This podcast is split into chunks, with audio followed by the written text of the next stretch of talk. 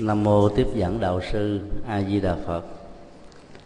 Kính bạch thượng tọa Thích Chân Tính, trụ trì chùa Hoàng Pháp, trưởng ban tổ chức khóa tu niệm Phật. Kính bạch chư tôn đức tăng và ni. Kính thưa toàn thể quý liên hữu Phật tử. Chỉ còn 12 ngày nữa Đại lễ Phật Đản Liên Hợp Quốc năm 2008 sẽ được long trọng khai mạc tại Trung tâm Hội nghị Quốc gia Hà Nội. Với sự tham dự của um, 5.000 đại biểu đến từ 75 quốc gia với số lượng hơn 600 phái đoàn Phật giáo quốc tế và các đoàn ngoại giao của nhiều quốc gia. Những ngày cận kề này việc uh, tu tập như là sự chào mừng đại lễ Phật đản Liên Hợp Quốc có một ý nghĩa rất quan trọng. Khóa tu à, Phật thất lần này ở trong à, không khí hân hoan đón mừng ngày đại lễ Phật đản Liên Hợp Quốc có ý nghĩa rất tích cực trong đời sống tinh thần và tâm linh của các hành giả nói chung buổi uh, thứ tư này chúng tôi xin chia sẻ về uh, phương diện rất quan trọng ở trong kinh uh, niệm phật ba la mật là chuyển hóa trong niệm phật. Khái niệm niệm phật um, trong kinh điển trong giai đoạn đầu đó được hiểu chung là niệm danh hiệu của đức bổn sư thích ca mâu ni.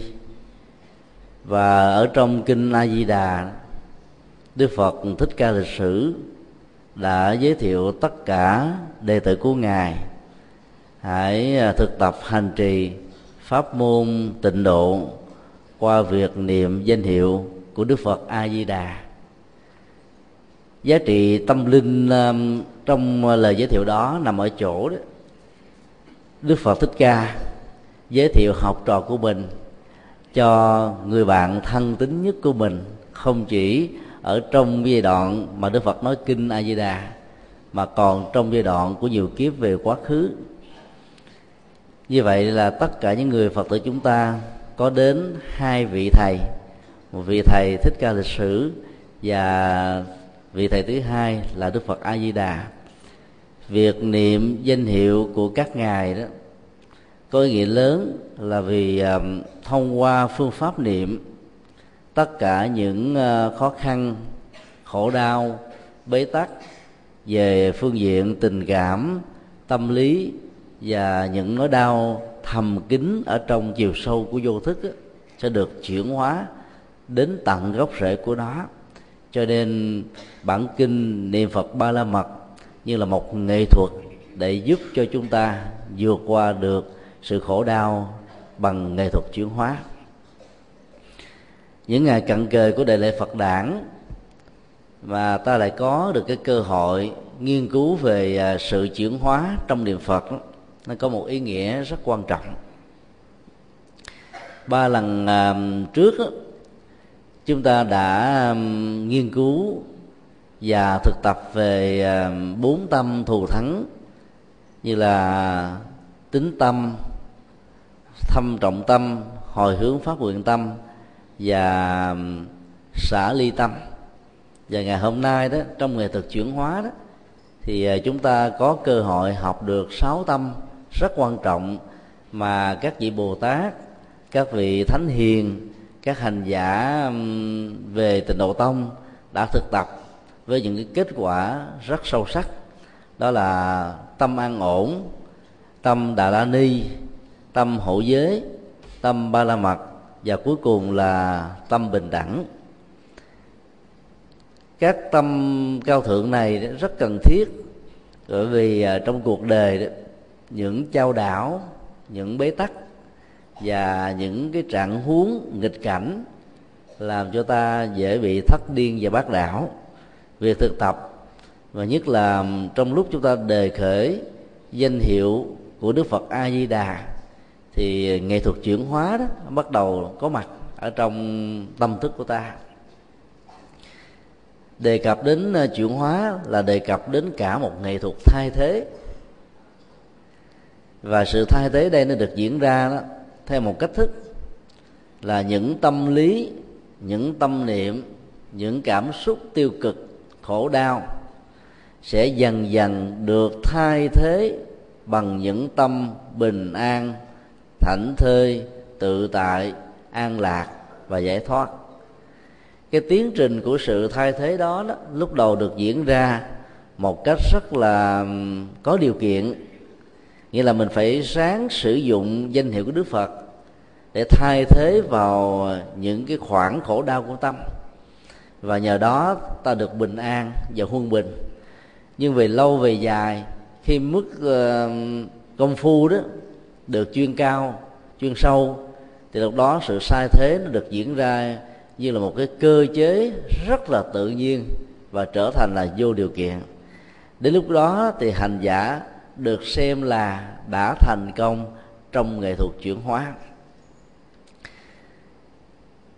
Tâm chuyển hóa thứ nhất, đó là tâm an ổn.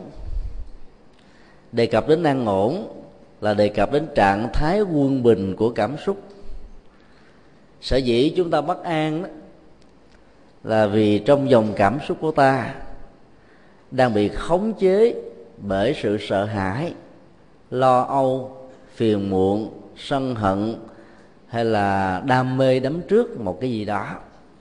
Và cái dòng cảm xúc của sự sợ hãi này đó nó làm cho chúng ta ở trước quần chúng cũng như là độc cư một mình bồn chồn lo lắng bất yên.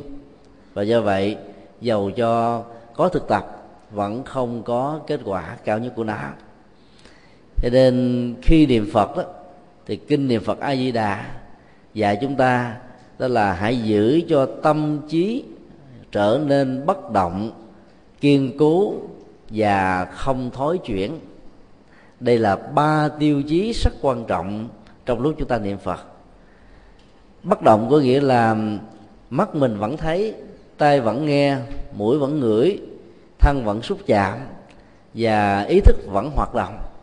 Nhưng chúng ta không để cho các đối tượng sắc trần can thiệp vào trong dòng tâm thức đang được chuyển hóa và việc chúng ta niệm và thực tập pháp môn tịnh độ. Làm được như thế thì chúng ta trở thành là bất động trước mọi cảnh huống thăng trầm của cuộc đời. Dòng cảm xúc của con người được diễn ra như là một cái hình xin hoặc như là một cái sóng âm, hay là một cái sóng của biển và của nước. Khi thì lên, lúc thì xuống, và làm cho nỗi buồn, niềm vui cứ sang kẻ lẫn nhau, và làm cho tâm chúng ta lúc nào cũng không bao giờ được an ổn việc thực tập cốt là để giúp cho mình trước nhất là xa lìa được sự hờn giận. Sau đó, đó là những sự tranh cãi điên đảo hơn thua và các huyễn tướng mê mặt mê hoặc của cuộc đời không can thiệp vào trong dòng tâm thức của ta. Nỗi sợ hãi có mặt ở đâu đó thì an vui vắng bóng ở đó sợ hãi chính là kẻ thù của sự thực tập. Cũng vì nỗi sợ hãi mà từ xa xưa đó, thủy tổ loài người đã hình dung ra các vị thượng đế và thần linh, nghĩ rằng họ trưởng quản mọi thứ trong xã hội. Do vậy, phải bái viếng, cúng kính, cầu nguyện gian sinh để được ban phước và tránh đi những tai ương và tật ách nỗi sợ hãi đã làm cho con người có rất nhiều à, mê tín và dị đoan vào những chuyện không đâu mà lại nghĩ rằng nó có thể tác động và chi phối đến cuộc sống. Cũng vì nỗi sợ hãi mà chúng ta trở nên nghi kỵ thù hằn và không dám hợp tác lẫn nhau. Cũng vì nỗi sợ hãi mà đến lúc đó, chúng ta lại có những ứng xử phục vụ cho cái tôi và những quyền lợi những lợi ích cho cái tôi rất nhỏ bé và ích kỷ. Các hành giả thực tập niệm phật tông sẽ phải chuyển hóa cái năng lực tiêu cực nhất mà lại có một cái sức bám rễ rất sâu chắc ở trong tâm cảm của mỗi con người. Chẳng hạn như vào ban đêm, khi ta ở một mình mà lại không có đèn, thì nỗi sợ hãi về ma, nỗi sợ hãi về ăn trộm, nỗi sợ hãi về té ngã nỗi sợ hãi bị bắt cóc vân vân đó bắt đầu trỗi dậy làm chúng ta không có được an. Vượt qua những nỗi sợ hãi do điều kiện nhãn quan và vật lý đó là chuyện rất dễ. Chúng ta chỉ cần bật đèn lên, có thêm một người đồng hành hoặc là cùng trò chuyện tâm sự với một người kế cận, chúng ta có thể tạm quên được nó. Nhưng nó không phải là một sự chuyển hóa. Sự chuyển hóa phải được bắt đầu bằng sự thực tập ở bên trong. Và chúng ta thực tập như thế này, rằng thân thể vật lý này được cấu tạo bởi đất, nước, gió, lửa như là các yếu tố vật lý và về khối tâm thức gồm có cảm giác, tri giác, tâm tư và nhận thức. Gọi là một tổ hợp là bởi vì chúng không thể tự tồn tại một mình mà phải nương vào các yếu tố, điều kiện để tồn tại và phát triển. Khi nhận thức được tính cách tổ hợp của thân thể vật lý và cái chết và sống chỉ là duyên, lúc có, lúc không. Do vậy, nỗi sợ hãi về cái chết không có cơ hội để xuất hiện ở trong tâm của ta. Sợ hãi lớn nhất là sợ cái chết thôi khi chúng ta không còn sợ cái chết do hiểu được vô ngã, thì không có nỗi sợ hãi nho nhỏ nào có thể làm cho ta bị trao đảo và mất bình an như vậy là khi niệm danh hiệu đức phật, nam mô a di đà phật, các hành giả ngay lúc đó đó phải hiểu được rằng không có bất kỳ một nỗi sợ hãi nào được quyền có mặt và đồng hành với danh hiệu của ngài làm được như thế đó, thì những trạng thái điên đảo, tức là đảo ngược, đầu thành đuôi, đen thành trắng, trái thành phải. Và những cái tình huống chúng ta đầu tư về nhân, thật tích cực và năng động, không thể nào có một kết quả tiêu cực và ngược lại với nó. Như vậy thực tập tâm bình an hay là tâm bình ổn chính là yếu tố ban đầu của tất cả con đường hành trì chuyển hóa tâm thức.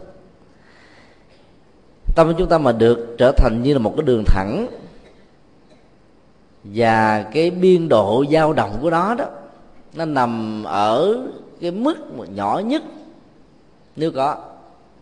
Thì lúc đó các cái tâm thức phàm phu được xem là đã chuyển hóa ở mức độ khá cao cho nên thực tập niệm phật mà lòng chúng ta vẫn còn nỗi bất an á, là chúng ta chưa có được sự chuyển hóa. Thì chúng ta phải trở về với nghệ thuật của kinh này làm sao để chuyển hóa nỗi bất an. Thứ hai là các hành giả sử dụng tâm đà la ni để chuyển hóa nỗi khổ và niềm đau. Đà la ni được định nghĩa trong bản kinh này đó không phải là thần chú mà là một cái nghệ thuật chơi chữ trước nhất là chúng ta nắm giữ các thiện pháp. Và thứ hai đó là buông bỏ một cách dứt khoát tất cả những tâm lý tiêu cực. Hai vế này khi được thực tập một cách song hành đó, thì ta được gọi là người đang giữ được cái tâm đà la ni. Vì cái tinh hoa của đà la ni tức mặt chú đó làm cho tâm của chúng ta vững chãi như là núi sừng sững vững chãi như là kiền ba chinh. Hơn là chúng ta cầu nguyện van sinh những giá trị vật chất trong việc thực tập đà La ni như là nghệ thuật của thần chú. Ở trong ờ, phần thực tập ờ, tâm đà la ni đó, đức phật dạy chúng ta trước nhất là hãy um, phát triển năng lực tính đà la ni. Tức là um, tin vào bản nguyện của đức phật a di đà trong nhiều đời kiếp về trước. Và nhờ bản nguyện đó đó, sự thực tập của chúng ta sẽ tạo thành một năng lượng cảm ứng đạo giao năng tư nghì cái nguồn năng lượng cảm ứng đạo giao này có mặt khi tâm của các hành giả hòa nhập được với tâm của đức phật. Hòa nhập ở đây không có nghĩa là chúng ta chỉ nhớ nghĩ đến ngài, mà là nâng cái tâm của kẻ phàm phu ngang bằng với cái tâm của bậc đại giác ngộ. Nghĩa là trong lúc để cho cảm ứng đạo giao diễn ra, thì các hành giả phải sống với một cái tâm cao thượng vô ngã dị tha, an vui, thảnh thơi và giải thoát. Ta phải thực tập như thế thì giá trị của sự chuyển hóa sẽ được thiết lập. Trong lúc thực tập thì các hành giả cần phải vận dụng chánh kiến đà la ni. Đó là phải quán chiếu rất rõ rằng tất cả các pháp ở trong tâm và tất cả mọi sự vật hiện tượng ngoài tâm đều là duyên hợp. Khi chúng ta nhìn thấy được cái tính cách duyên hợp đó, thì mình sẽ không còn có những tư duy rằng vũ trụ này có nguyên nhân đầu tiên, dầu đó là duy vật hay là duy tâm. Đạo phật chủ trương duyên khởi và do đó chúng ta sẽ không chấp nhận có một nguyên nhân khởi thủy của vũ trụ. Thực tập và quán chiếu như vậy thì được gọi là chúng ta có thần chú chánh kiến trong nhận thức về thế giới và trong nhận thức về nhân sinh. Kế đến thì à, hành giả cần phải có tư duy đà la ni.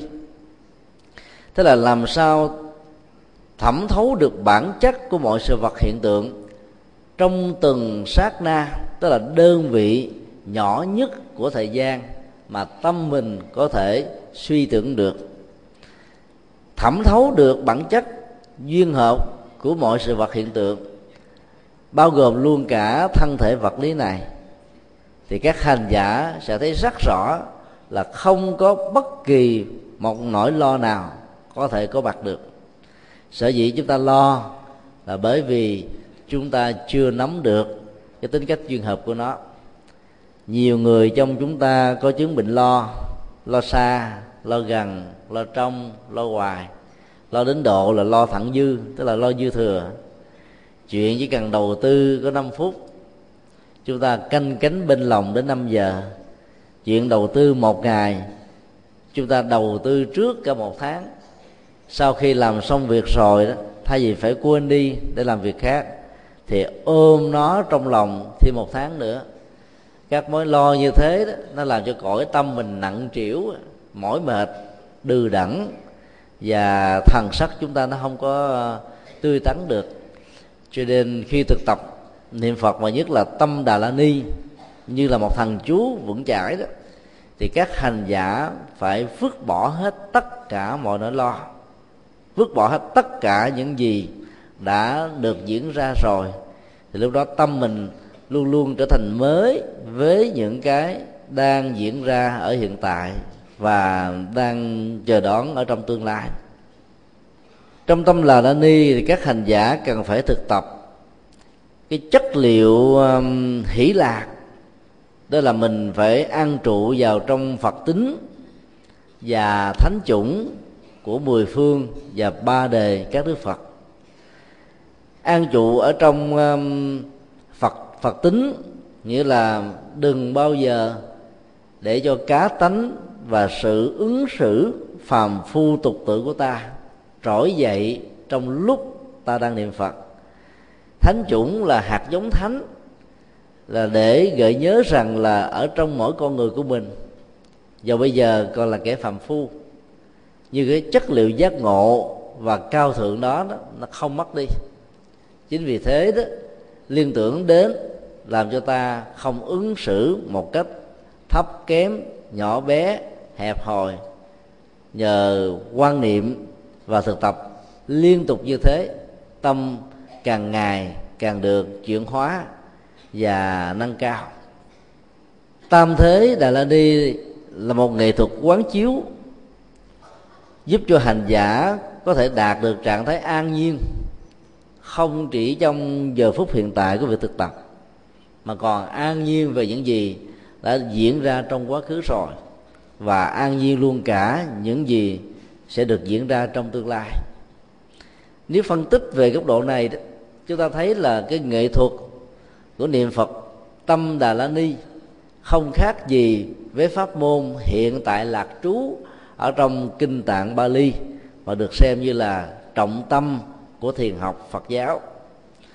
Nỗi khổ niềm đau của chúng ta đó, nó có hai cơ sở để bám rễ hoặc là lao về quá khứ với những sự hồi ức hồi ký về việc tốt hoặc là về việc xấu. Hồi ký về những niềm vui hạnh phúc những giá trị tích cực ở trong quá khứ làm cho chúng ta tiếc nuối và nghĩ rằng là mình không còn cơ hội để sống với cái thời và cái hoàn cảnh huy hoàng đã từng diễn ra. Hồi ký về những nỗi khổ, niềm đau, nghịch cảnh, bế tắc là cách thức chúng ta vô tình hâm nóng lại nỗi đau thêm một lần nữa. Cắt đứt hết tất cả những dây mơ rễ má với quá khứ. Hành giả mới có thể xây dựng được cái chất liệu chuyển hóa ở hiện tại. Một cái nỗi lo về tương lai đó, đã làm cho rất nhiều người mất phương hướng do dự bồn chồn và không dứt khoát ở trong mọi quyết định. Như vậy, an dụ tâm thức và trở thành an nhiên trong ba thời là hành giả sử dụng bằng cái tuệ giác, đầu tư đâu thành công đó, quyết định đâu chính xác đó, và rất dứt khoát nhưng không trở thành độc đoán, chuyên quyền ích kỷ mà trở thành như là một tấm gương rất sáng tất cả mọi cảnh vật xung quanh diễn ra như thế nào, tâm thức ta ghi nhận một cách chuẩn xác đến đó. Nhờ vậy mà sự an nhiên đó, nó có mặt và hiển lộ với tất cả chúng ta. Cuối cùng đó là tam muội đà la ni, nghĩa là các hành giả không nên bị chấp trước vào tất cả các pháp không thuộc về chánh pháp và cũng không để cho tâm của mình bị trôi nổi ở trong tất cả các cảnh triền phược. Do vậy, việc niệm phật như là một nghệ thuật chuyển hóa rất cao. Các hành giả thử thực tập. Và mình thực tập nam mô a di đà phật. Thì trong lúc cái danh hiệu đó được đề khởi đó, thì à, những tư duy về gia đình, về công ăn việc làm, về nhà cửa, về con cháu về quá khứ về tương lai hay là về tất cả mọi sự vật đang diễn ra trong hiện tại. Cũng không nên có bất kỳ một cái lấn cấn lợn cợn nào trỗi dậy mà chỉ thuần nhất là danh hiệu của đức phật. Về phương diện tâm lý học đó, thì cái um, giá trị của sự chuyển hóa nó diễn ra như thế này. Là đầu óc của mình được sử dụng với cái hoạt dụng của ý thức quá nhiều cho nên trở nên rất là mệt và để cho danh hiệu duy nhất được tồn tại, thì tất cả các hoạt động của ý thức, của cảm xúc, của duy giác, của nhận thức sẽ được thư lắng hoàn toàn. Và ai có thời gian nhiều trong mỗi ngày để thư lắng tâm thức thì đó sẽ có cơ hội trở thành bậc sáng suốt và có nhiều sáng kiến và phát minh. Khi quý vị làm việc đối diện với một vấn đề gì đó quá căng thẳng thay vì chúng ta ngồi sầu, than thở, thì hãy hít thở, gắn liền với danh hiệu của đức phật a di đà đi tới, đi lui, nhẹ nhàng, thư thái và làm chủ được từng bước đi và từng cái dòng cảm xúc của tâm. Thì lúc đó đó, trạng thái thư lắng sẽ trở về và hiện hữu với ta rất nhanh chóng. Nhờ đó đó, mình có thể vượt qua được nỗi đau và vượt qua được giải quyết được các vấn nạn một cách rất có hiệu quả. Vấn đề thứ ba, đó là thực tập tâm hộ giới. Giới là một nghệ thuật để sống đề đạo đức thanh cao giới là những điều khoản bảo hộ cho đời sống đạo đức được tốt. Giới là những hạnh nguyện, là những đức tính có thể giúp cho chúng ta thăng tiến được cõi tâm và mức độ đơn giản nhất giới chính là vòng đai an ninh và sự bình an cho các hành giả đang thực tập và hành trì. Người thực tập giới không nên quan niệm rằng đó là một điều cấm, bởi vì khi quan niệm như thế đó, cái ức chế tâm lý sẽ được diễn ra. Nghĩ rằng mình bị cấm điều này, không cho phép làm điều kia, bị nghiêm kỵ điều nọ thì sự căng thẳng trong tâm thức đó, nó gắn liền với nỗi sợ hãi không được làm. Cho nên đó, chúng ta bị bắt buộc phải nén và chịu đựng. Còn nghĩ rằng giới là một kho tàng đạo đức bảo hộ và là vệ sĩ cho mình đó, thì sự thực tập và gắn liền với nó nó trở thành như là một sự tình nguyện. Chính vì thế các ức chế về tâm lý sẽ không có mặt trong lúc chúng ta hành trì niệm danh hiệu của đức phật mà vẫn giữ được cái tâm hộ giới là chuyện hơi khó. Tâm hộ giới là luôn luôn nó gắn liền với đạo đức và oai nghi. Các hành giả thực tập theo tịnh độ tông á, thiết lập oai nghi rất dễ. Vì chúng ta đi đứng nằm ngồi trong sự làm chủ của tâm. Mỗi bước chân đi không quá nhanh không quá chậm quá nhanh á, làm cho tâm bị dao động lăn xăng. Quá chậm làm cho tâm chúng ta dễ bị hôn trầm và buồn ngủ. Các phương pháp thực tập một cách thăng bằng ở trong động tác vận chuyển của thân bao gồm là sự co duỗi chân tay và cái động tác của toàn thân tạo ra một cái uy nghi rất là đẹp ở người hành trì chỉ cần à, quan sát vào cái quay nghi đó đó, chúng ta biết được là cái năng lực chuyển hóa của tâm ở hành giả đó đạt được ở mức độ nào. Một người vừa đi mà vừa chạy, vừa ăn mà vừa nói, vừa làm mà vừa la, thì chắc chắn rằng là cái năng lực chuyển hóa tâm còn kém. Thế giới phương tây đã huấn luyện con người trở thành những cái máy mà phân nữa cái tướng đi của người phương tây lúc nào cũng hối hả, dội vã vì họ không có thời gian. Chạy theo cái phong cách và văn hóa sống như vậy đó là tâm mất đi chất liệu bình an và sự định tĩnh nó không còn có mặt. Cho nên quay nghi đó, nó bị mất đi. Các hành giả tịnh độ chúng ta thực tập, mỗi một động tác vận chuyển đi đứng nằm ngồi nhìn tỏ ra được một cái thần sắc và cái uy lực của một người có hành trì đích thực. Trong lúc hộ giới đó thì đức phật dạy là các hành giả không nên bỏ tâm nguyện bồ đề. Tâm bồ đề là tâm hướng về sự giác ngộ. Thông thường đó, ta không để cho tâm hướng về sự giác ngộ mà ta hướng tâm về sự giàu sang phú quý bình an vai trò vị thế xã hội với những điều mơ ước rất đẹp rất hay. Các hành giả tại gia đó thì à, tâm thường bị mắc vú vào trong những cái tâm lý như vừa nêu. Nhưng trong những cái thời khắc và những ngày thọ trì tu học ở trong các khóa tu Phật thất đó, thì các hành giả cần phải rũ bỏ hết những thứ đó. Chúng ta chỉ khoác vào ở trên thân của mình một chiếc áo tràng mặc dầu vai trò vị thế xã hội và quốc tịch màu da, sắc tộc, giới tính của ta trước khi vào khóa tu có thể khác nhau. Nhưng vào bên trong chỉ có một màu lam, giản đơn, thanh thoát, an nhàn, tự tại giống nhau cả. Phương pháp thực tập với cái trang phục của pháp môn sẽ làm cho ta dễ dàng nhiếp tâm và chuyển hóa các ứng xử quen với cái thói quen, khi ta còn ở ngoài pháp khóa tu đó, sẽ không còn có cơ hội để làm ảnh hưởng đến tâm của người hành trì. Thì làm được như thế đó, chúng ta được gọi là không bỏ tâm bồ đề, tức là sự giác ngộ trong lúc thực tập. Tâm giác ngộ là tâm hướng đến cái kết quả an vui và hạnh phúc trên nền tảng của việc nhận ra được bản tâm thường trú, thể tánh tịnh minh vốn có của mình. Các bản kinh đại thừa nêu ra một cái ảnh dụ rất có chiều sâu.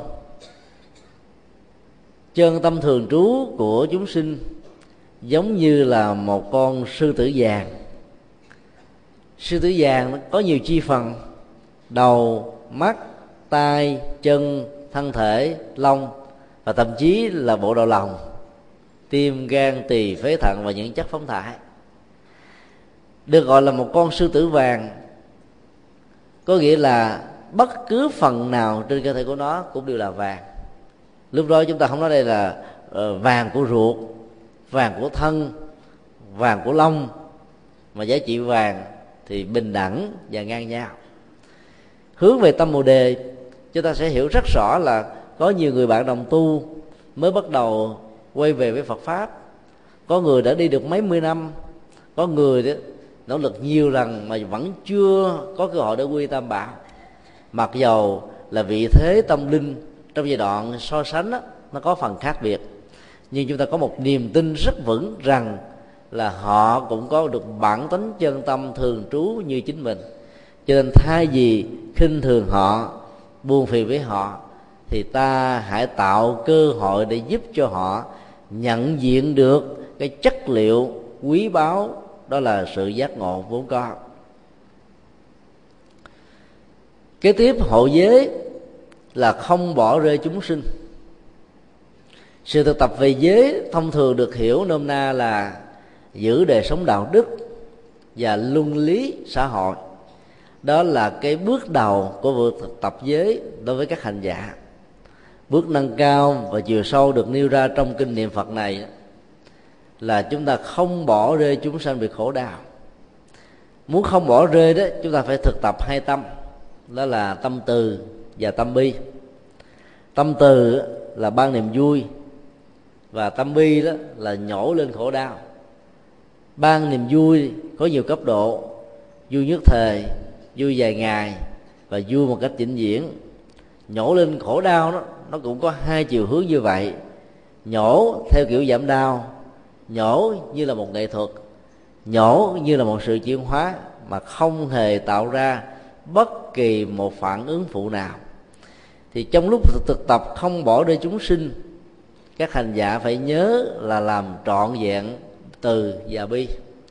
Phần lớn các chị em phụ nữ đó có thể thể hiện được lòng bi dễ dàng vì khi lúc chúng ta mang thai, ta đã cho con sự sống thông qua cái dao. Khi sanh ra đứa con, chúng ta cho sự bú mớm và dưỡng nuôi. Khi con lớn lên, thì chúng ta cho bánh, cho kẹo, cho tiền, cho các vật dụng, cho áo quần, cho trang sức. Những cái sự cho và động tác của cái cho được tái đập ly lặp lại rất nhiều lần cho nên người nữ dễ dàng phát khởi tình thương và làm rất nhiều các phật sự. Còn người nam đó thì đóng vai trò là tạo kinh tế. Mà cái người tạo ra đồng tiền đó thì thường tiếc nuối và không muốn chi dụng nó. Cho nên cái chất liệu của tình thương đó, ở người nam là ít so với người nữ. Tuy nhiên nếu chúng ta chỉ có được cái phần của từ mà thiếu đi chất liệu của bi chúng ta sẽ bị thất bại. Bởi vì bi là nhổ khổ. Nhổ lên khổ đau thì không phải có chỉ tình thương mới có thể thực hiện, mà cần phải có trí tuệ. Tức là thương đúng cách, giúp đỡ đúng cách, thì cái khổ đau của con em của mình có thể được vượt qua một cách lâu dài. Do đó là không nên bỏ rơi chúng sinh. Có nhiều người có cái tánh mặc kệ. Thấy con em của mình, người thân không đi đúng đường Phật pháp, mình nhắc một lần, khuyên một khi mà không thấy người đó chuyển hướng tâm thức, chúng ta chán nản, buồn phiền và không màng ngó ngàng đến những người đó nữa. Rồi kết quả là chúng ta nhìn thấy hàng ngày, hàng giờ, người đó đang lúng lút sâu ở trong khổ đau và bế tắc. Bỏ rơi chúng sinh đó là một cái ờ, thiếu trọng trách và do vậy đó chúng ta cần phải có quan tâm. Là những người phật tử đó, chúng ta có một cái suy nghĩ đôi lúc nó không được đúng, đó là đạo phật, là đạo tự giác. Nghĩa tự giác ở trong thuật ngữ phật học là sự giác ngộ phải được khởi đi bằng sự thực tập của từng con người, như là nhân tạo ra cái quả. Nó khác hoàn toàn với ý nghĩa tự giác ở trong ngôn ngữ từ điển của tiếng việt, đó là tự ý thức và tự kỷ luật. Rồi từ cái ờ, nghĩa gốc chúng ta hiểu qua nghĩa phát sinh từ đó rất nhiều các phụ huynh phật tử không buồn hướng dẫn con em của mình vì nghĩ rằng là hãy để cho chúng tự lựa chọn tự quyết định con đường đi của mình. Ở tuổi trẻ luật pháp còn cho phép cha mẹ được quyền hướng dẫn và giáo dục con em đến tuổi 18 sau tuổi 18 á, thì chúng có thể tự quyết định lấy. Do đó, hướng dẫn tâm linh cũng phải được như thế và thậm chí còn phải hơn. Bỏ rơi chúng sinh bao gồm là bỏ rơi người thân quyến thuộc của mình. Như vậy, con em, thân quyến, bà con, thân hữu chưa hiểu được phật pháp thì ta phải tìm mọi cơ hội để hướng dẫn họ quay về có được như thế thì cái trọng trách và trách nhiệm của ta mới làm một cách chu toàn. Hộ giới còn à, được hiểu là hồi hướng quả phật. Và đây là cái nghệ thuật để nâng tâm thức của mình cao hơn một bước.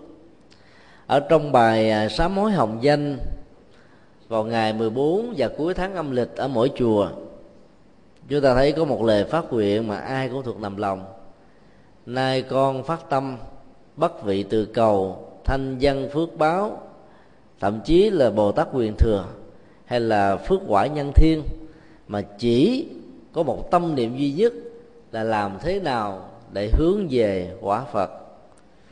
Nhờ cái sự phát nguyện mãnh liệt và dũng tiến như thế, ta sẽ không để cho các hành động tu tập và chuyển hóa đó, nó rơi vào sự mặc cảm Ờ, sự mặc cả về nhân quả.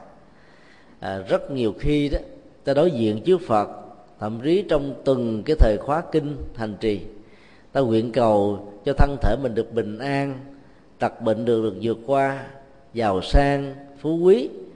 Cái mặc cả về nhân quả ở trong việc làm thiện đó là lúc chúng ta làm mà chúng ta không để ý. Hoặc là khi phóng sanh hay là làm gieo phước từ thiện giúp cho các mảnh đề cơ nhở và bất hạnh ta cũng hồi hướng về cho người a, người b, người c, hay là cho tự thân của mình. Rồi đức phật dạy, nhân quả đó đó, nó trở thành là một cái nhân quả di truyền theo cái kiểu sử dụng rồi thì hết. Và do đó hành giả cần phải được nâng lên ở một tầng cấp cao hơn là để cho tâm của mình rộng bao la. Và do đó phải hướng về một mục đích duy nhất là phật quả, tức là sự giác ngộ và giải thoát. Làm được như thế đó, thì tâm lượng và hành động của chúng ta không bị câu thúc ở trong các cái tâm thức mong được kết quả của sự đáp đền. Mặc dầu chúng ta không mong đáp đền, nhưng nhân quả là một cán cân công lý rất là chuẩn xác, không bao giờ có sự sai chạy với niềm tin vững chãi như vậy, thì kết quả của sự thực tập sẽ rất cao. Điều cuối cùng, đức phật dạy, trong lúc đề khởi tâm hộ giới, các hành giả không nên để cho tâm bị bận biệu ở trong các cái thiện hữu vi. Đây là một thuật ngữ cần được giải thích. Thiện là những việc làm lành, thông qua lời nói, việc làm và suy tư. Với điều kiện là cái kết quả tích cực của nó không chỉ có mặt ở hiện tại, mà còn đảm bảo trong tương lai. Không chỉ mang lại lệ lạc cho mình, mà nó còn không phương hại đến bất kỳ một lệ lạc của thai nhân và cộng đồng. Làm được như vậy thì chúng ta gieo được hạt giống thiện để có được kết quả thiện. Thiện hữu vi đó là cái thiện bị giới hạn ở trong cái tiến trình nhân quả thông thường, theo lời nguyện cầu phần lớn chúng ta đó, làm việc thiện là chúng ta mong cho các giá trị bình an nó đến với mình. Còn hành giả tình đầu tông thì khác phải để cho tâm mình cao thượng hơn. Là không để cho cái phước quả của thiện khống chế và chi phối. Ta làm tất cả nhưng ta không mong cầu người khác phải đáp đền. Ta đóng góp tất cả nhưng chúng ta không cần hưởng đến đó tâm lượng cao thượng được thực tập, thì giá trị quả phúc của đó sẽ tăng trưởng gấp nhiều lần. Cho nên ai để cho tâm bị vướng víu ở trong các cái thiện, thì người đó đó sẽ không làm được cái thiện ở mức độ tối đa. Cái điều thiện thiện hữu vi đó, nó là một cái nghệ thuật quảng cáo. Mà bây giờ đó xã hội kinh tế thị trường này khai thác triệt để.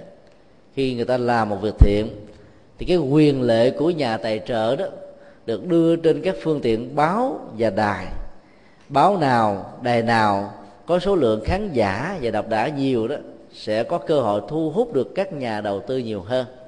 Thì tất cả những việc làm thiện có điều kiện như trên được gọi là thiện hữu di và do vậy đó, nó làm cho chúng ta bị lẫn quẩn ở trong cái mặt cả về nhân quả. Chính vì thế, ý nghĩa đạo đức, ý nghĩa xã hội ý nghĩa tâm linh đó, trong việc làm thiện nó trở thành teo hẹp trở lại và nó không đáng là bao. Còn thiện vô di là làm như là một cái um, năng lực chuyển hóa tâm thức để giúp cho ta hoàn thiện được tất cả các năng lực cần thiết cần phải được hoàn thiện. Thứ tư là chúng ta thực tập tâm ba la mật trong lúc niệm phật. Ba la mật hiểu nôm na là sự toàn hảo. Trong nghĩa đen và nghĩa triết lý của phật học đó ba la mật được hiểu là bờ bên kia. Một con sông đó có hai cái bờ. Bên đây á, tượng trưng cho khổ đau phàm phu sanh tử luân hồi bế tắc. Bên kia đó là an vui thảnh thơi giải thoát và vượt ra khỏi mọi hệ lụy cái tiến trình từ bờ bên này sang bờ bên kia đó, nó phải liên hệ đến sự bơi hoặc là sự hỗ trợ của các phương tiện giao thông đường biển. Ta sử dụng các pháp môn, và đối với hành giả tịnh độ là việc niệm phật, như là một công cụ chuyên chở để giúp ta qua bờ bên kia. Trong bản kinh này đức phật dạy rất rõ, ngoài việc niệm danh hiệu của đức phật, thì các hành giả cần phải liên tưởng đến một số tâm ba la mật cao thượng để giúp cho ta vượt qua được tất cả các phàm phu và tục tính. Trước nhất là phải thực tập sự bố thí như là một nghệ thuật không mong cầu người ta đáp đền. Trong lúc hành thí đó, hành giả phải rất rõ, không có người nhận, không có kẻ ban phước và không có tặng phẩm như là một cái gánh nặng xã hội thường chúng ta bị ưu bị mất muốn vào một trong ba cái. Mình ban ơn cho người nào, luôn luôn nghĩ rằng là người đó sẽ đền đáp mình ở trong tương lai. Hoặc là thỉnh thoảng khi ta đi vận động từ thiện về à, mổ mắt cườm chẳng hạn, ta nói với họ rằng, bà ơi, ông ơi, đóng góp tiền 600 ngàn 500 cho ca mổ mắt 100 cho phần quà, để sau này bà khỏi bị mù, khỏi bị đuôi. Nhận thức, rồi sáng suốt, trí tuệ được mở mang. Thế là mình khai thác vào cái yếu tố mặc cả nhân quả của hành động thiện để cho người ta làm. Hoặc là uh, khi có những cái cảnh thiên thiên tai lũ lụt hạn hán động đất sóng thần ta dần động người khác và mong họ hãy hưởng ứng để sau này họ khỏi phải lâm vào hoàn cảnh tương tự. Thì lúc đó đó cái việc làm bố thí của ta đó nó không có ý nghĩa của tâm linh nữa mà nó là một ý nghĩa hết sức là vị kỷ và nhỏ nhoi. Thì như vậy là chúng ta đang dướng mắt vào có một đối tượng được mình ban phước và giúp đỡ.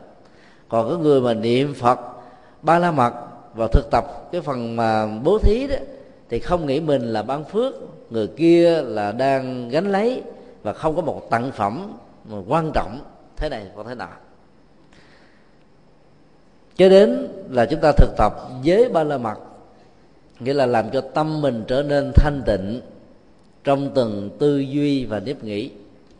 Tư duy và nếp nghĩ nó quan trọng bởi vì cái điểm mà vi phạm giới ở hành động là nó quá đáng và quá nặng rồi còn các hành giả thực tập chuyên nhất đó, thì phải giữ cho tâm được thanh tịnh mặc dầu có những nếp suy nghĩ không ai đọc được ta không ai biết đến nhưng mỗi khi chúng ta tư duy thì nó được xem đã là vi phạm rồi. Các hành giả thực tập niệm phật cũng như là với bồ tát đó, thì không nên ăn những thực phẩm đồ chay giả mặn. Bởi vì cái đó nó làm thương tổn tâm bồ đề nhiều lắm. Ăn một cái đùi gà trên thực tế chỉ có một cái cộng xả và mấy ờ, miếng đậu hũ làm cho dai dai và cái mùi của nó y hệt như là đùi gà thật sự. Thì lúc đó đưa vào trong miệng, thì cái mùi đó gợi nhớ chúng ta về một cái thói quen khi chưa đến với đạo. Thì lúc đó sự thương tổn về hạt giống bồ đề bắt đầu có mặt. Công nghệ ăn chay, thực phẩm của người Đài Loan đã làm hư tâm của hành giả Phật giáo nhiều lắm. Đối với những người mới bắt đầu à, thực tập ăn chay đó thì việc làm chay giả mặn có thể giúp cho họ được phần nào. Thay vì họ ăn con vật mặn thiệt thì họ phải bị tổn thất cái nghiệp về sát hại dẫn đến yếu thọ hay là bệnh tật. Bây giờ họ chỉ ăn cái hương vị còn nội dung á, thì không có một động tác nào giết một con vật thật. Còn đối với các hành giả đã tu tập được lâu dài thì cái mùi không cũng làm cho họ có cảm giác khó chịu. Cho nên khi quý vị cúng dường tre tăng thì đừng nên yêu cầu các thầy chủ trì các sư cô chủ trì làm đồ chai giả mặn đài loan. Vì chúng tôi cam đoan rằng những buổi như thế thực phẩm còn để lại đầy ắp hết trơn. Vì ăn vô tăng đi không quen. Còn bữa nào quý vị làm rau rồi đậu hũ rồi uh, uh, mông cải hay những vật thực rất đơn giản ít dầu ít chiên nấu thì ngày hôm đó, đó các vật thực sẽ được sử dụng hoàn toàn và hết sạch.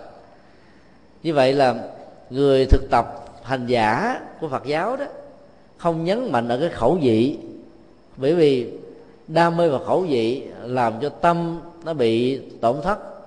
Do đó chúng ta có cúng cũng đừng có hỏi rằng là hôm nay quý thầy, quý cô, ăn có ngon không? Nó ngon á, thì bị dướng. Mà nó không ngon đó thì người cũng bị buồn. Cho nên mình cứ mặc nhiên nhìn thấy cái sự thảnh thơi nhẹ nhàng của tăng ni là chúng ta biết rằng giá trị cúng dường chúng ta đã được tiếp nhận một cách thích đáng. Nhẫn ba la mật là để tạo ra một cái năng lượng chịu đựng của tâm. Trước đây thường gọi là nhẫn nhục dẫn đến nhiều sự hiểu lầm nhẫn những cái hoàn cảnh nhục mạ mình. Nhục mạ chỉ là một nghịch cảnh. Trong cái đó cái phương pháp thực tập nhẫn đó, bao gồm rất nhiều nội dung. Chúng ta nhẫn các nghịch cảnh nhẫn về khí hậu nhẫn về tính thời gian nhẫn về việc đầu tư nhẫn về con đường bền bỉ, nhẫn về cái năng lực tinh tấn hướng tới phía trước, đi tới làm mãi, làm hoài, tu tập mãi, phát triển mãi. Cho đến lúc nào không còn cái gì để tu tập nữa thì mới thôi. Ai làm được như thế thì được gọi là người có được năng lực nhẫn. Trong chữ hán đó, thì nó có một cái hình tượng. Ở bên trên là cây đao, bên dưới là chữ tâm trên đau dưới búa mà tâm của mình nó không bị nao núng và trao động thì gọi được gọi là nhẫn.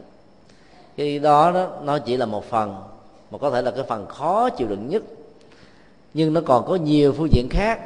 Có nhiều người có thể chịu đựng được kịch cảnh, nhưng lại họ không chịu đựng được cái sự chậm chạp của con người.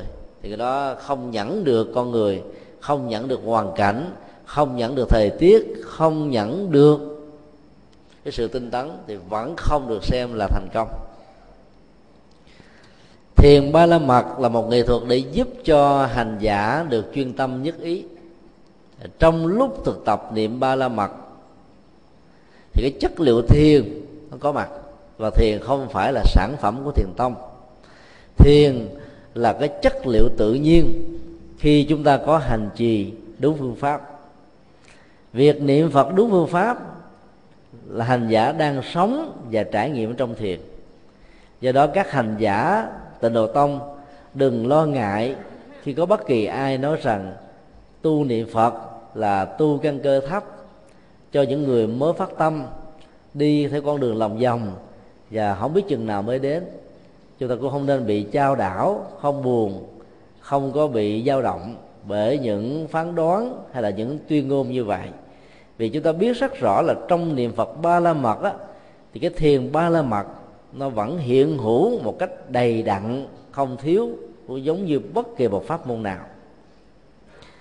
Kế tiếp thì hành giả phải thực tập trí ba la mật như là quán chiếu, thấy rất rõ mọi sự vật hiện tượng, ngay cả luôn bản thân mình bị lệ thuộc vào duyên.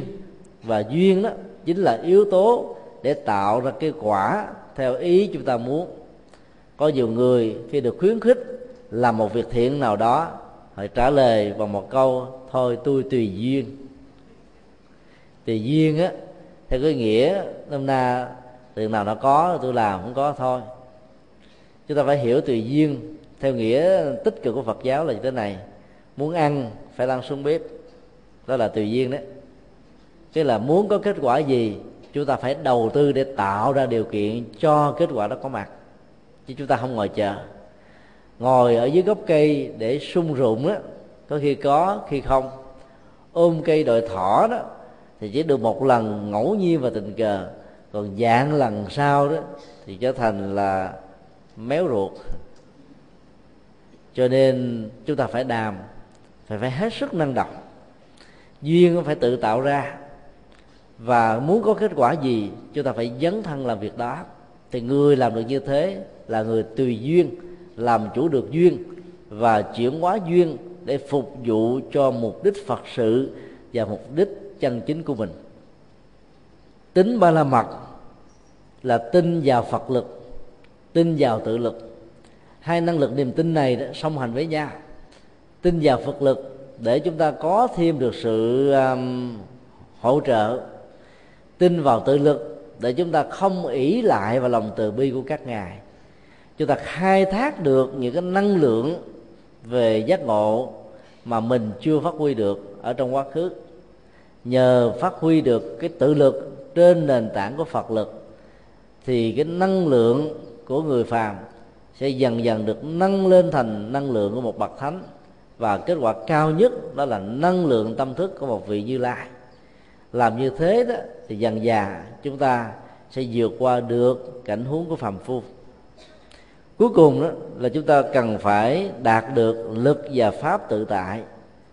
Lực tự tại có nghĩa là làm thế nào để ở mỗi nơi, mọi chốn, mình vẫn thông dong, không bị câu thúc.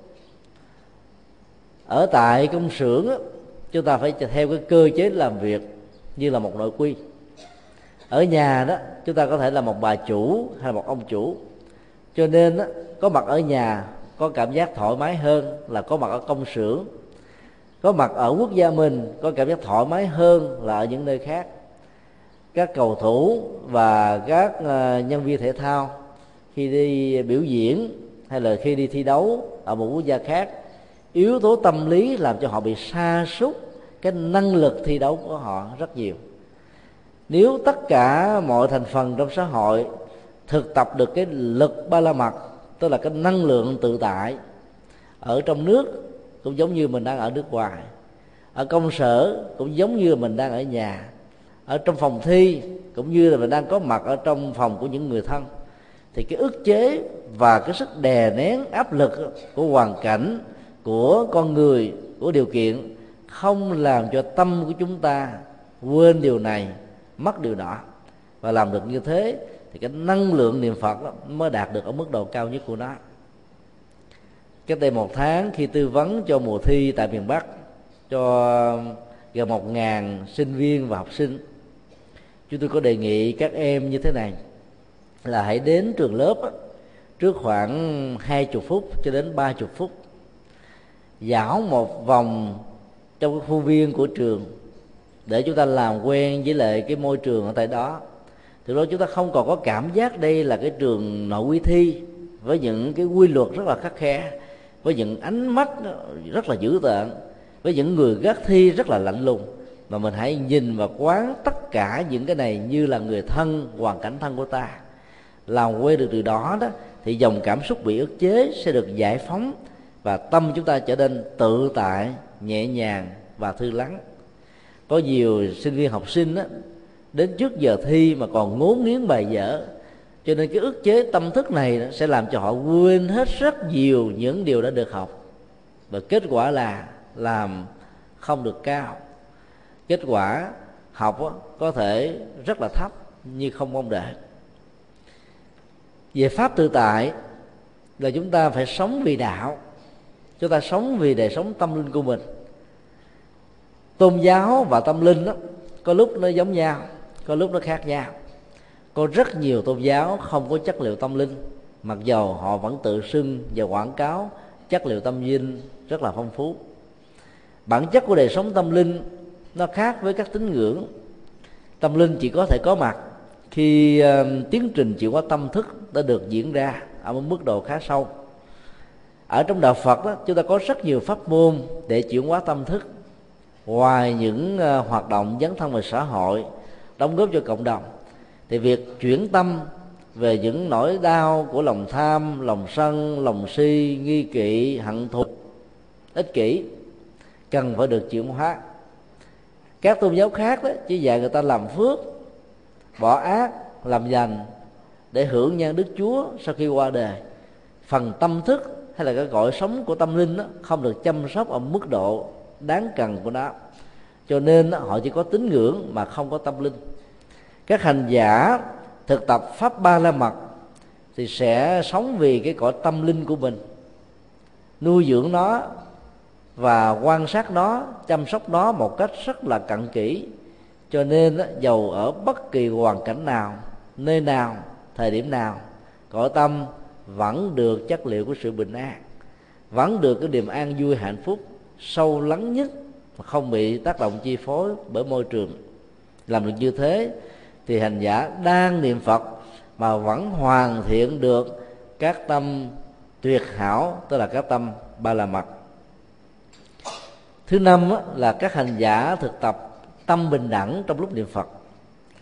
Tâm bình đẳng trước nhất mình phải quan niệm giữa ta và người, chỉ khác nhau về hình thù vóc dáng thì còn chiều sâu của tâm thức và cái năng lượng lớn nhất mà mỗi người có thể có là vốn ngang bằng với nhau. Quan niệm được cái tâm bình đẳng này đó, thì chúng ta sẽ giải phóng được cái thói quen ứng xử chủ và tớ. Trong đối tác chúng ta thường đưa cái mối quan hệ đó làm nền tảng. Nếu mình là ông chủ, mình được quyền sát phạt, nó nặng, nó nhẹ, khinh thường và đôi lúc đó, chúng ta phán đoán như một quan tòa đối với những người cộng tác với ta. Ta không cho họ có một điều kiện để giải bài chia sẻ cái quan điểm bởi vì họ không có được cái quyền bính đó. Họ phải nương vào ta để có được chén cơm manh áo. Và do vậy đôi lúc chúng ta rất là khinh thường và ứng xử không tốt với họ. Quán tự tha bình đẳng là một nghệ thuật để thiết lập mối quan hệ tình thân giữa mình và người không có những khoảng cách. Những nhà lãnh đạo những người đóng vai trò quan trọng ở trong các tổ chức thực tập được cái tâm tự tha bình đẳng đó thì sẽ được đắc nhân tâm. Mặc dù mình không cố tình nhưng nó vẫn diễn ra như là một phản ứng tự nhiên. Đắc nhân tâm ở trong tự tha bình đẳng sẽ làm cho người thuộc hạ cộng sự và giúp việc cho mình đó, hy sinh cả cuộc đời của họ cho ta mà họ không hề luyến tiếc nó họ thấy ta rất rõ ở cái trái tim và tấm lòng. Và do đó cái sự phục vụ của họ đó cũng được diễn ra một cách tương thích như vậy. Kế tiếp đó, thì hành giả phải thực tập là chủng loại bình đẳng. Chủng loại bình đẳng là một cái năng lượng của lòng từ bi. Vì không chỉ thấy mình và người ở trong mối quan hệ của con người với những giới tính nam và nữ là vốn ngang bằng với nhau về phật tính mà còn thấy rất rõ rằng là các chủng loại khác như là các loài động vật bò sát có cánh hay những loài thủy tộc cũng có những cái chất liệu phật tính như ta. Nhưng bất hạnh thai đó chúng không phát huy được do vì cái cơ chế sinh học của chúng làm cho chúng bị giới hạn cái nhận thức giới hạn ngôn ngữ giới hạn sinh hoạt xã hội cho nên đó, bị con người ức hiếp và biến làm món mồi để phục vụ cho các bữa ăn ta thương tưởng các loài động vật như vậy để chúng ta hạn chế cái nghiệp sát một cách tối đa. Là những người phật tử, nếu không ăn chay được, thì ta mua các thực phẩm đã được làm sẵn ở chợ rồi mang về. Có người đặt câu hỏi là phật tử sao khôn quá vậy? Nếu ai cũng mua đồ sẵn thì ai giết? Câu trả lời rất đơn giản. Ở trong nghiệp sát sanh, ai khôn thì nhờ ai dạy chịu à thực tập như vậy thì được gọi là chủng loại bình đẳng. Mức độ cao của chủng loại bình đẳng đó, là chúng ta phải thương luôn các loài cây cỏ hoa lá. Vì nó là môi trường thiên nhiên được xem như là cái buồn phổi sự sống của các ờ, sinh vật trên hành tinh.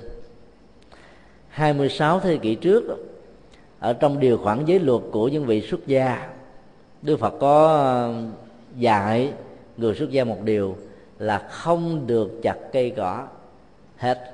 Sau đó không có một giải thích nào hết. Các vị tổ trung hoa đó đã lý giải rằng là trong mỗi cây lớn đó, có một vị thần linh được gọi là thần cây. Chặt cây cỏ là phá chỗ ở của thần linh có thể bị tổn phước tổn đức và là có thể ảnh hưởng đến bệnh tật của mình.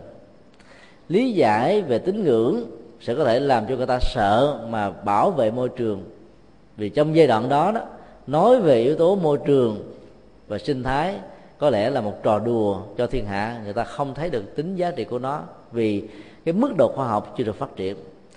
Ngày hôm nay đó, khi sinh thái nó trở thành là cái mối quan tâm hàng đầu nhất là tháng 12 vừa qua tại quần đảo Bali 190 mấy quốc gia đã ngồi lại với nhau để tìm ra một giải pháp làm thế nào để giảm sự thay đổi khí hậu ảnh hưởng đến cái tuổi thọ của hành tinh. Thì lúc đó, cái lời dạy của đức phật về môi trường này đó mới trở thành là một cái gì đó rất là sâu sắc và đưa các nhà khoa học quan tâm. Như vậy, giữ môi trường thiên nhiên là chúng ta đang thực tập chủng loại bình đẳng vì các loài thảo mộc đó cũng có được cái quyền bình đẳng về sự sống ngang bằng như cái quyền sống của chính con người.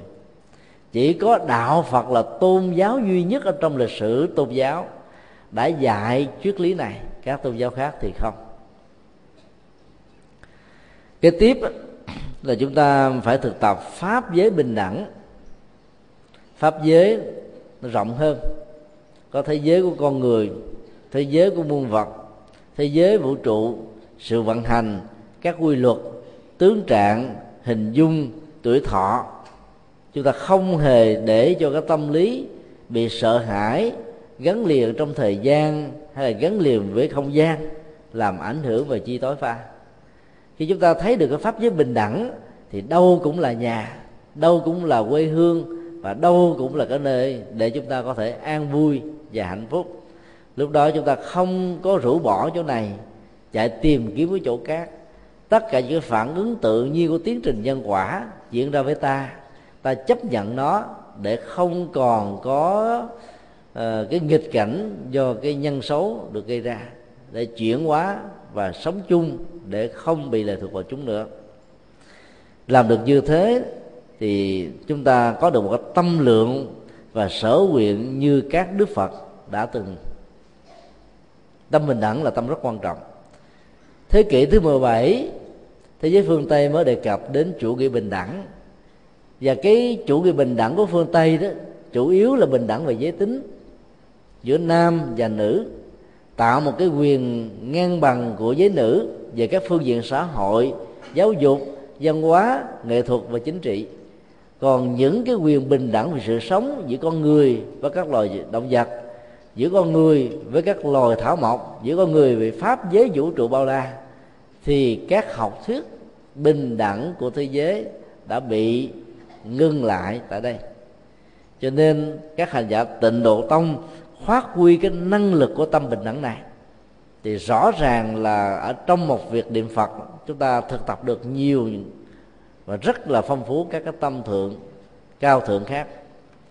Và cuối cùng là các hành giả phải thực tập thực tập tâm phổ hiền phổ hiền là một vị bồ tát nổi tiếng về phát nguyện.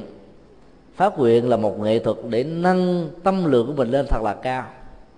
Còn cầu nguyện á, nó thường làm cho chúng ta co cúng ở trong đối tượng được an vui hạnh phúc mà chủ yếu là mình và và những người thân của mình. Cho nên thực tập theo tâm phổ hiền đó, thì các hành giả sẽ có một thói quen mới là hướng về tha nhân hướng về chúng sinh hướng về cộng đồng và hướng về toàn thể pháp giới vũ trụ. Sự thực tập tâm phổ hiện thứ nhất là tâm vô biên. Tâm vô biên có nghĩa là tâm không có ngần mé.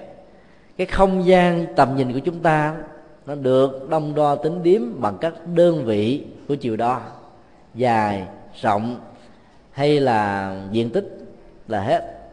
Và có những cái đó chúng ta chỉ có thể hình dung mà không nhìn thấy được. Còn tâm vô biên đó, là làm sao để nó không bị gián cách bởi quá khứ, không bị gián cách bởi tương lai, không bị gián cách bởi vật lý, mà nó bàn bạc rộng rãi ở khắp mọi nơi mọi chốn. Thứ hai là tâm vô thượng, còn được gọi là tâm vô lượng, tức là từ, bi, hỷ và xả bốn chất liệu này đó nó làm cho tâm của con người trở thành là một bậc thánh. Ai thực tập được nhiều chất liệu đó thì được xem là sống chung với phạm thiên. Ở trong ờ, ngôn ngữ Bali đó, thì tứ vô lượng tâm được gọi bằng cái chữ là Brahma Vihara. Đó là một nghệ thuật chơi chữ rất sâu sắc. Brahma là phạm thiên, Vihara là ăn trú. Ngày xưa đó, tại Ấn Độ, các hành giả bà la môn giáo nghĩ rằng là khi họ thực tập, họ trở về với phạm thiên, biến và hòa cái tiểu ngã của mình vào trong cái đại ngã của phạm thiên đấng sáng thế được xem là kết quả và thành công. Đức phật đã sử dụng chơi chữ để cho thấy rằng là không có một vị phạm thiên nào đã từng hiện hữu. Và nếu có chăng á, là có cái tâm thức cao thượng của con người và thay vì đổi thay thay vì giữ phạm thiên là đấng sáng thế thì ngài đổi nó trở thành là một cái năng lượng và đức tính siêu việt mà con người cần phải có. Mà theo ngài không gì khác hơn là từ bi hỷ và xã ai sống với bốn tâm đó thì được là đồng hành với phạm thiên, đồng trú với phạm thiên và trở thành phạm thiên là một. Đó là một nghệ thuật rất là sâu sắc và chúng ta thấy là được đức phật sử dụng lại ở trong bản kinh này. Kế tiếp là chúng ta thực tập tâm ờ, kiên cố mà hình ảnh đức phật đưa ra đó là như núi tu di. Ở việt nam thì có giải trường sơn ở trung hoa thì có giảng lý trường thành. Ở trong dân học phật giáo thì có núi đại tiêu di tức là cái núi cao nhất ở trong vũ trụ, chứ không phải nhất thế giới nữa. Không phải chỉ hành tinh ta bà, mà các hành tinh khác cũng không có núi nào hơn núi tu di mà núi tu di thì rất là vững, lớn, đồ sộ. Tâm mình vững chãi như thế, thì lúc đó đó là cái nguyện của chúng ta nó cũng sẽ tương thích và tùy thuận theo. Kế tiếp là thực tập tâm đại hùng lực, tức là một năng lực hùng dũng, mạnh mẽ, bất khuất, hiên ngang ở trong tất cả mọi tình huống của sự dấn thân. Một người hành giả phật giáo thì không có nỗi sợ hãi, như chúng tôi nói ngay từ đầu. Ai còn sợ chuyện này, ai còn dè dặt chuyện kia, ai còn nôm nớp với chuyện nọ thì biết rằng là chúng ta chưa có hùng lực tâm. Ở trên à, trong à, các chánh điện Việt Nam và Trung Hoa đó cái chánh điện nơi thờ Phật được gọi là Đại Hùng Bủ Điện. Điện báo thờ đấng Đại Hùng. Đại Hùng là chỉ cho Đức Phật. Một bậc đại hùng đó, có nghĩa là người đã chuyển hết tất cả những nỗi sợ hãi. Và khi hành giả thực tập tâm phổ hiền phải làm sao sống với cái chất liệu này? Sống được như thế đó thì tâm bình an sẽ có mặt. Kế tiếp là chúng ta thực tập tinh tấn như do chúa. Do chúa đi chỗ nào, các cành cây sẽ bị ngã quỵ. Dấu chân của nó rất to và mặc dầu nó có thể đi rất chậm, nhưng mỗi bước chân đi của nó tạo ra sự vững chãi và hiên ngang. Ở trong ờ, nền văn hóa của ấn độ đó, hình ảnh của con voi trở nên rất là quan trọng. Người ta lấy đó làm quốc hiệu của ấn độ bây giờ người ta lấy đó là biểu tượng của trí tuệ. Trí tuệ là cái vững chãi, bền bỉ, và cái gì được trí tuệ đầu tư, cái đó nó sẽ không bao giờ có những cái ờ, cái hậu quả tiêu cực. Đức phật vẫn sử dụng là hình ảnh của con voi để mà tượng trưng cho tuệ giác, và các hành giả đó cần phải thực tập làm sao giống như con voi chúa, tức là không bao giờ sợ sự cô đơn hay là độc cư một mình ở trong rừng sâu cái đặc tính của con voi chúa nằm ở chỗ, nếu nó không tìm được một con voi đồng hành bằng và ngang hay là hơn nó trở lên, thì thà nó ở một mình chứ không kết bạn với những con voi ngu. Đức phật đã đưa cái ảnh dụ này vào trong kinh à, pháp cú để răng nhắc chúng ta phải ý thức rất rõ về cái tác động, ảnh hưởng của môi trường ở trong các mối quan hệ và giao tế.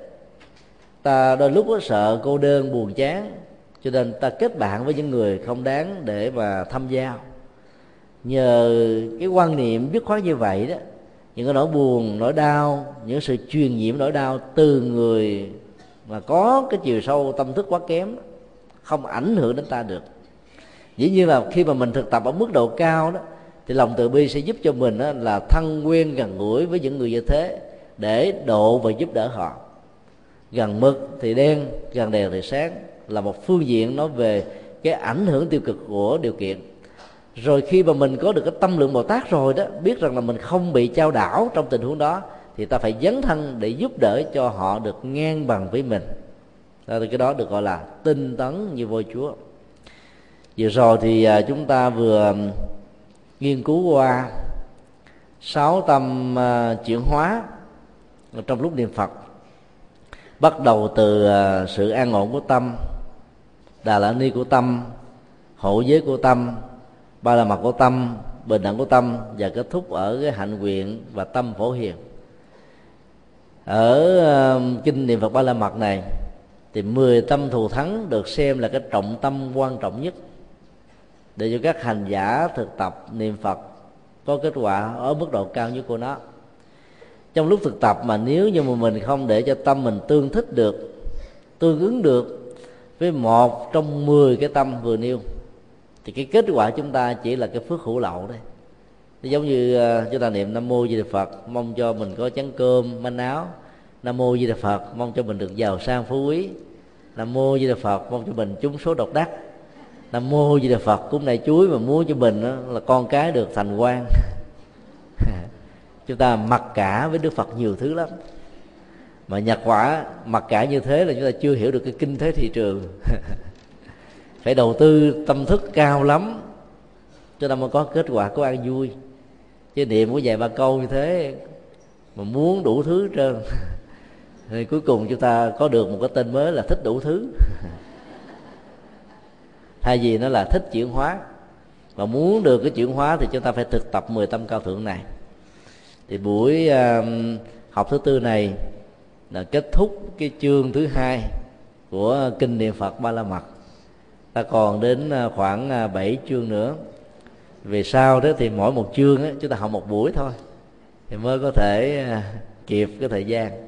Chứ đi phân tích thời kỹ đó thì không đủ thời giờ. Mong các hành giả đọc lại bản kinh này một lần nữa ở trong một trạng thái tâm hết sức nhẹ nhàng không bị câu thúc bởi hoàn cảnh và điều kiện để cảm nhận được cái chất liệu sâu xa của pháp môn nằm ở trong từng câu từng chữ. Kinh ờ, niệm phật ba la mật nó khác với những kinh khác là chữ ít mà nội dung nhiều. Cho nên đó, đọc mà đọc nhanh đó, đọc để tiêu khiển thời gian chúng ta sẽ bỏ qua rất nhiều cái giá trị và triết lý giúp cho mình hành trì và chuyển hóa. Kính chúc quý hành giả an lạc hạnh phúc để có một mùa phật đản trong an vui hướng về Ờ, các giá trị hòa bình bình đẳng, đạo đức và phát triển bền vững mà đức phật đã cống hiến cho lịch sử nhân loại. Nam mô a di đà phật phát đại chúng minh.